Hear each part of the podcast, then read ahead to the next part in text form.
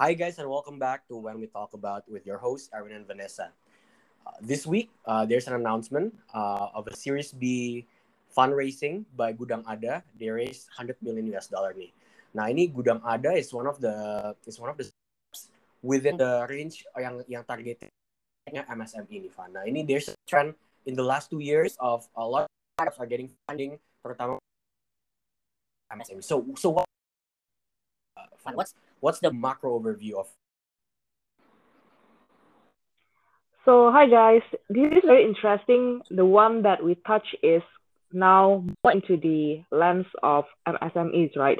And banyak banget startup-startup di Indonesia gitu yang mencoba untuk tap this unbanked population nih sebenarnya jatuhnya. Nah, in the macro point of view, right? Indonesia sekarang 270 million people gitu. Nah, unbanked sendiri itu consist of like 67% nih Win. Nah, sekitar 181 million people. Nah, dari total unbanked population ini sebenarnya market yang very very interesting for MSSI to tap about gitu. Dari Indonesia sendiri uh, kurang lebih ada 60 juta uh, MMSM ini, tapi dari 10 juta itu baru 9% yang quite tech savvy, meaning ya kurang lebih cuma 5 million nih, ya kan.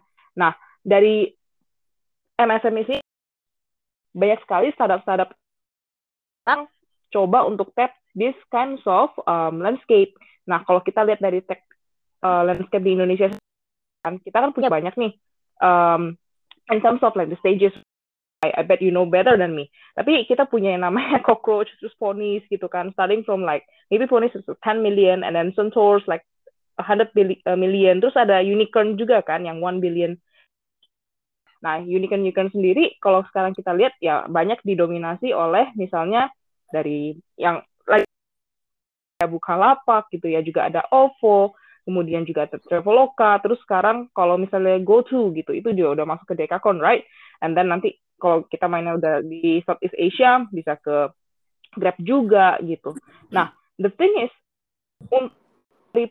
yang paling menarik daripada SMEs ini adalah yang sekarang startup-startup di fase Centaurs ya secara keseluruhan nanti mungkin ada beberapa yang nanti Erwin mungkin bisa coba kasih beberapa contoh ya tapi mungkin I give some names gitu misalnya dari segi uh, ada buku warung ada buku kas ada kredit valuasinya udah sampai kurang lebih 100 uh, million juga nih Centaurs nih. Nah, ini yang akan mungkin menjadi the next unicorn of Indonesia.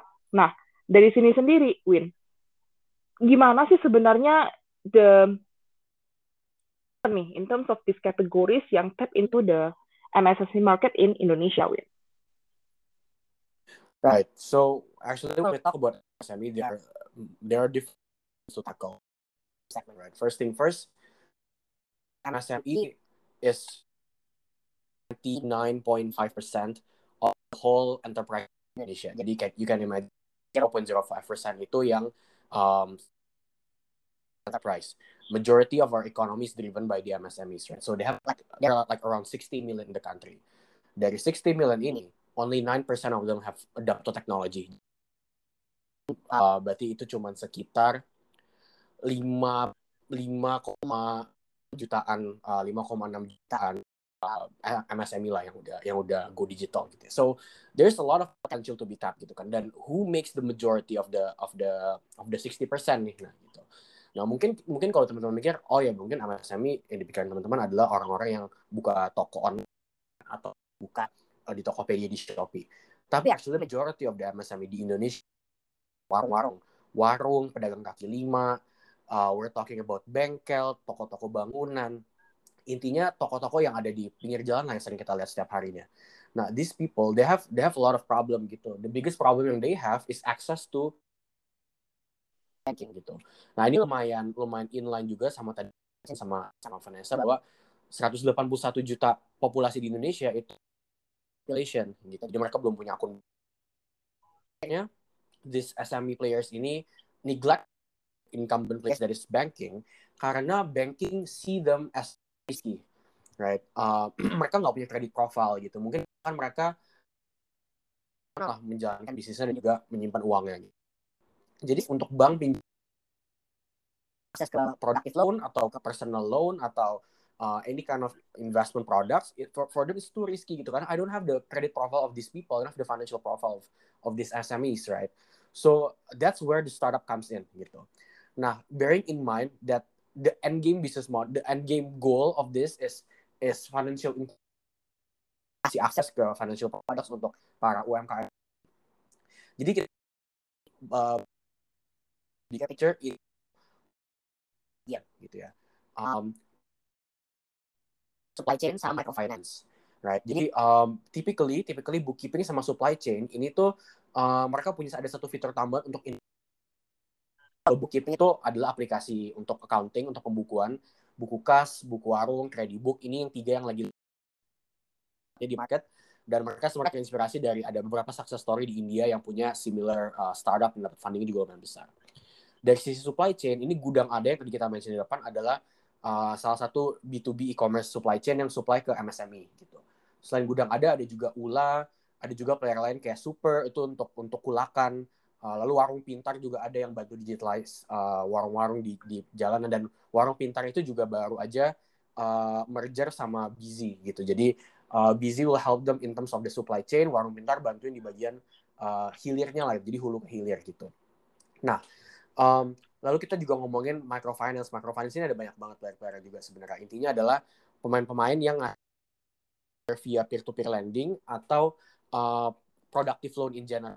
Kayak gitu. Jadi uh, salah satu player besar ada ada Finaxel atau Kredivo, terus ada Amarta, Awan Tunai sama Modalku gitu. Nah, sebenarnya selain startup-startup di sini, ini ada juga um, dua player lain yang sebenarnya udah besar itu Tokopedia sama Bukalapak yang sekarang trying to tap into the same market juga Bukalapak dengan mitra Bukalapak ini namanya mitra Tokopedia gitu nah and and on top of that sebenarnya one of the pioneers is uh, Payfast gitu atau Fast um, sekarang mereka kemarin baru aja um, invest ke satu startup payment gateway di nah um, karena mereka strategically invest di di platform namanya Fast Financial Group Nah, um, PayFast sendiri itu sebenarnya dimulai cuman sebagai untuk produk-produk bank. Jadi intinya mereka cari agen-agen ini disuruh buat bantu jualan, uh, buat bantuin orang lain untuk bayar bill paymentnya online juga, misalkan bayar PDAM, bayar PLN dan segala macamnya via online. Jadi the idea for them it's dengan cara offline to online kayak gitu yang masih dibantu secara manual, uh, lama kelamaan akan bisa kebentuk nih fan uh, financial profile atau credit profile dari uh, orang-orang ini yang ada di rural areas. Nah, karena kebentuk nanti ujung-ujungnya adalah it's the same buat bookkeeping app, it's the same thing juga buat tadi supply chain gitu ya. Karena mereka lama-lama bisa ngelihat nih warung-warung ini setiap bulan itu menghasilkan berapa uang, membutuhkan berapa banyak lagi untuk pembelian inventory-nya juga, terus sales pattern-nya seperti apa. Akhirnya lama-lama bisa ngelihat profil resikonya itu seperti apa dan akhirnya bisa produk gitu. Jadi the the the idea of the business model it's about um, you know so ad, giving in value added services, capturing the transactional data, creating the credit profile, and then giving them the financial product. Karena emang uh, dari segi produk banking, loan itu is is profitable and the most lucrative um, financial product dari market gitu. Lebih seperti itu kan. Tapi um, you know I mean all these are like you mentioned is very very well funded. So about their funding status fund? Who are who are getting the most funding uh, two three years? Okay, if we are gonna talk about the funding, right? So better for us to maybe clear up our stages dulu ya terkait dengan funding nih. Mungkin teman-teman juga udah pada tahu, mungkin uh, ada beberapa stage in terms of the funding itself. Ada yang namanya dari segi pre-seed, seed, pre-A gitu ya. Yang terus nanti itu masuknya nanti series A, series B, itu sampai series C, terus nanti series D, E, F, G gitu. Itu sampai seriesnya banyak banget. Nah, cuma kalau misalnya dari segi uh, this kinds of like centaurs gitu ya misal, misalnya ya, itu mungkin dari segi fundingnya itu masih dari segi bisa dari segi seed, bisa dari segi uh, A sampai B nih. Nah, kalau misalnya seed itu sendiri, seed itu sendiri uh, ya kurang lebih ini ini juga agak blur ya sebenarnya teman-teman ya. Ini sudah agak blur nih. Uh, kalau misalnya mungkin kita start dari B dulu deh. B itu rata-rata tuh kurang kurang lebih tuh sebenarnya 60 um, US mil, uh, US ini nih USD uh, million gitu. Nah, tapi kalau misalnya dari segi A itu kurang lebih ya, nanti dari segi fundingnya bisa dari 2 sampai 15 misalnya gitu ya. Nah, kalau misalnya kita udah ngomongin dari segi series yang D, E, F, G itu udah ngomongnya udah triliunan nih, uh, eh, IDR ya, jadi udah di atas 100 uh, million US dollar. Nah, kalau dari yang tadi Erwin udah bicarain ya, ini bayanginnya kayak diagram plan aja. Tadi ada tiga yang dibicarain sama Erwin dari segi satu bookkeeping, kemudian kedua itu supply chain, ketiga itu microfinance gitu kan. Kalau kita lihat dari segi bookkeeping gitu, nah kredibook buku warung sama buku, buku kas ini itu udah konsisten lebih daripada 100 million US USD nih, gitu kan itu kemar kemarin kalau nggak salah itu 146 ya Win ya. Nah kalau dari segi supply chain sendiri itu Ula, Udang Ada, Warung Pintar itu udah sekitar 206 million USD. Nah kalau dari segi kita lihat dari segi yang udah microfinance itu dari segi Amarta, modal, awan tunai gitu ya. Itu juga udah salah satunya yang gitu ya dan Kredivo gitu itu sampai 200 um, million USD juga. Nah, kemarin tuh juga salah satunya PEVA sudah secure Series B funding nih, di mana dia actually uh, coming to the uh, Series B itu secure kalau nggak salah 82 million USD. Nah, ini membuat valuasinya itu sebenarnya dari segi perusahaan ya, itu udah sampai 214 million USD. Nah, ini tiga kali nih dari segi satu funding ke valuasi perusahaannya sendiri. So, from this from this uh, landscape aja gitu kan teman-teman di startup ini yang udah ngeliatin daripada ini, ini aja udah di value dari investornya itu cukup cukup gede gitu. Apalagi tadi Erwin bilang terkait dengan the business model gitu ya.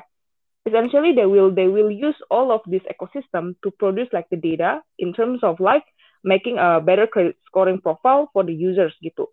Nah, cuma ini memang agak sedikit menjurus ke kurang lebih tren ya, tren terhadap the next uh, unicorns in Indonesia. Ada orang bilang itu the next age of unicorns in Indonesia will be more into the logistics and also fintech gitu ya, ekosistem in Indonesia nih Win. Nah, kalau dari lihat dari segi tiga lensa ini, ini memang memang masuknya kebanyakan ke fintech dan juga logistik gitu kan. Nah, apalagi salah satu yang memang akan lagi juga hot di market ya itu kayak bank digital juga dari segi payment dari segi lending semuanya itu menjurus ke nantinya perlu banget namanya credit scoring nih dan dari segi credit scoring ini di mana mungkin nanti masing-masing fintech ini akan bisa memberikan tailor produk terkait dengan um, financial financial produk nih apalagi ke unbanked populations karena kalau misalnya kita ngeliatin dari segi our surroundings ya Win ya mungkin udah cukup pakem dengan namanya uh, financial products gitu. Yang paling mudah mungkin dari segi uh, banking instruments lah. Nah, tapi kalau misalnya kita lihat dari segi yang unbank, mereka penetration untuk kayak digitalnya aja belum 100% itu. Terakhir, gue lihat sih kurang lebih kalau misalnya dari segi penetration digital penetration kita di Indonesia 70-80% lah. Nah, apalagi dari segi financial produk, produk nih. Nah, ini akan menjadi salah satu yang akan sangat-sangat booming ketika kita udah ngomongin uh, dua tuh two to three years ahead gitu kan, di mana startup-startup ini akan semakin berkembang dan udah penetrasi ke rural area itu semakin besar. Nah, karena yang bermain di sini ya Win ya, data-data terkait dengan rural area ini nggak cuma yang butuh itu startup gitu, yang butuh juga banyak sekali uh, apa namanya as you, gitu kan, financial eh, institutions gitu, dan tidak hanya financial institutions actually, ini bisa melebar juga ke perusahaan-perusahaan dari segi uh, yang lain-lain ya, corporate, corporate juga misalnya teknologi, retail, and everything. They all need the data gitu in terms of like the rural populations and also their um, purchasing behavior dan also power nih. Nah, ini yang sebenarnya akan jadi uh, the key to unlock um, the the value for the unbanked population starting from this uh, three lenses of ecosystem.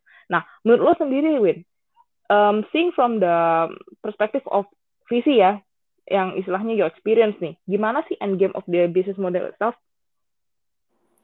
Right. So, um, sebenarnya when when when thinking about the end game business model for this next generation of you know centaurs and unicorns, kita bisa bisa benchmark ke the first generation or the first wave of tech unicorns kan, which is the the consumer internet lah, the the e-commerce, the OTA, and the ride-hailing apps. So what the, one of the general trend that we're seeing dari sisi first wave-nya ini adalah it's all about ecosystem building, uh, strategic merger acquisition sama strategic investment. And at the end of the day, mereka lama-lama diversify their product into very similar stuff gitu. Jadi we're seeing sekarang, um, you know, tadi as I, as I mentioned, even Tokopedia dan Bukalapak aja udah mulai masuk ke arah sini juga. Terus kalau kita ngomongin food delivery, nggak cuman uh, dulu obviously it's only Grab and Gojek. Sekarang kita ngeliat Shopee udah bikin, Traveloka juga bikin. Right. Terus udah gitu ngomongin soal e-commerce sendiri juga, it's also the same thing um, Gojek mulai trying to tap into social commerce dengan ngebikin Go Store. Nah, it's all about it's all about diversify diversifying their their their products lah gitu. So the end game business model is a financial supermarket for the MSMEs, right? Jadi as I, as I mentioned before, this this these people uh, MSME are the backbone of our economy di Indonesia and probably even di Southeast Asia. However, mereka has been they have been underserved by the banks, by the incumbent players gitu kan. So uh, at the end of the day, it's all about how can we serve them the most complete. Who can serve them the most complete financial product will win lah. Kayak gitu. And who can create the the the biggest the biggest um, ecosystem gitu. So keeping in mind about about the the ecosystem building, um, I think there there are a few a few um, strategy and and and and uh, and game business model yang bisa dilihat gitu ya. One of the things yang I would I would say will be the first step for for these players adalah doing a strategic partnership to create atau to, to serve the to serve the the financial products paling pertama kali gitu. Jadi they, they don't necessarily have to have to do it by themselves dulu awal-awalnya in my opinion. Kenapa? Karena well obviously to to give someone a financial product you need license dari OJK lah ya, dari dari otoritas jasa keuangan. And to get OJK we know it's not easy, it's not gonna it's not gonna be a very short uh, short journey gitu. Nah, jadi um, the most the most feasible one is either to by doing strategic partnership uh, dengan pemain-pemain yang udah ngasih atau dengan cara strategically invest in players yang udah ngasih loan. Ini one of the example is PayFast uh, atau Fast Financial Group itu um, mereka juga udah sempat invest di namanya modal rakyat. Nah, um, modal rakyat ini it's a peer-to-peer lending, right? Dan dan dengan udah strategically invest di, di peer-to-peer lending ini, mereka bisa dengan mudah nantinya ngasih loan ke uh, MSM gitu. Kenapa I suggest mereka use um, use strategic partnership atau strategic investment dulu sebelum karena then um, without spending too much cost atau too much money, we can see which type of product yang actually sells uh, in the in the in the ecosystem gitu, in their set of users, right? Jadi um, once we see misalkan oh tipe produk yang mana yang lebih yang lebih works, we can take a look at the data and then we can use the data buat future iteration and actually then we can decide you know which product we should invest more in karena this product generates the most revenue for the company atau potentially generate the most revenue for the company. Jadi I think that's gonna be the end game business model for them. Although, although in my opinion, uh, selain selain strategic um, investment sama strategic partnership, there are also other other other things that they can do lah ya. I think you know they are obviously tadi acquiring license dari dari OJK atau maybe even acquiring banking license in the future um, that's very very much possible. Um, there are also a lot of untapped segments di sini kayak blue collar workers and everything. Um, well, there are a few other players kayak Gaji Gesa yang udah mulai masuk ke arah sana juga. Tapi it's still a big market yang still untapped juga in the in the, in the current situation kayak gitu. So um, with that in mind, Fan, what do you think will be like the strategy moving forward? Are they are they gonna stick in Indonesia? Are they gonna expand to Southeast Asia? How how do you see it going forward? Okay, this is very interesting. So I would say that um, the key strategy would be more into like how to unlock the profit, right? In terms of this unbanked populations, right? How to generate the profit by unlocking this unbanked population nih.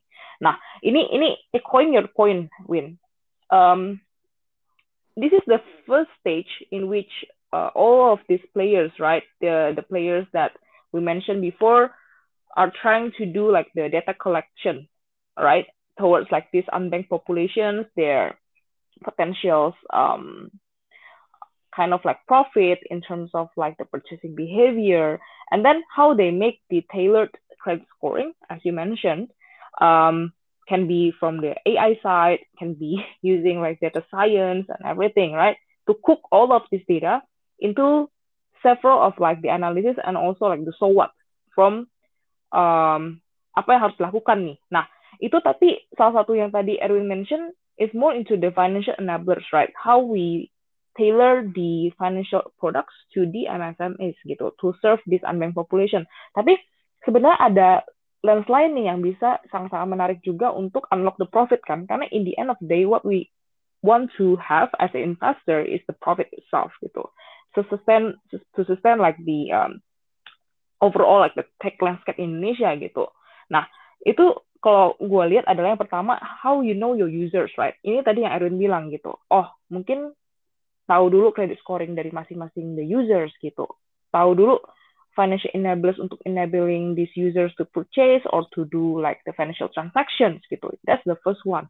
Dan mungkin yang kedua yang bisa kita lihat juga adalah users ini tuh seperti apa sih dari segi demografinya? Misalnya dari segi in terms of the purchasing behavior what's the interest? Nah itu juga another thing yang mungkin mungkin nggak dari segi uh, bookkeeping startup ya mungkin dari segi dari, dari segi uh, microfinance dan everything yang bisa mencoba untuk tap into that uh, data gitu. Nah, this is like the ecosystem. Nah, secondly is more into like what kind of products, right, that um, should be used uh, to reach this particular user target user nih. Gitu. Nah, kita udah tahu misalnya based on like the data, oh ini adalah usernya, tapi bagaimana we try to tailor each of the products, right? Tadi lens yang Erwin try to introduce is more into like the financial products gitu. Tapi juga bisa dari produk-produk lainnya terkait dengan masing-masing solutions yang ditawarkan oleh uh, startup-startup yang serve this uh, micro, small, medium enterprises, right?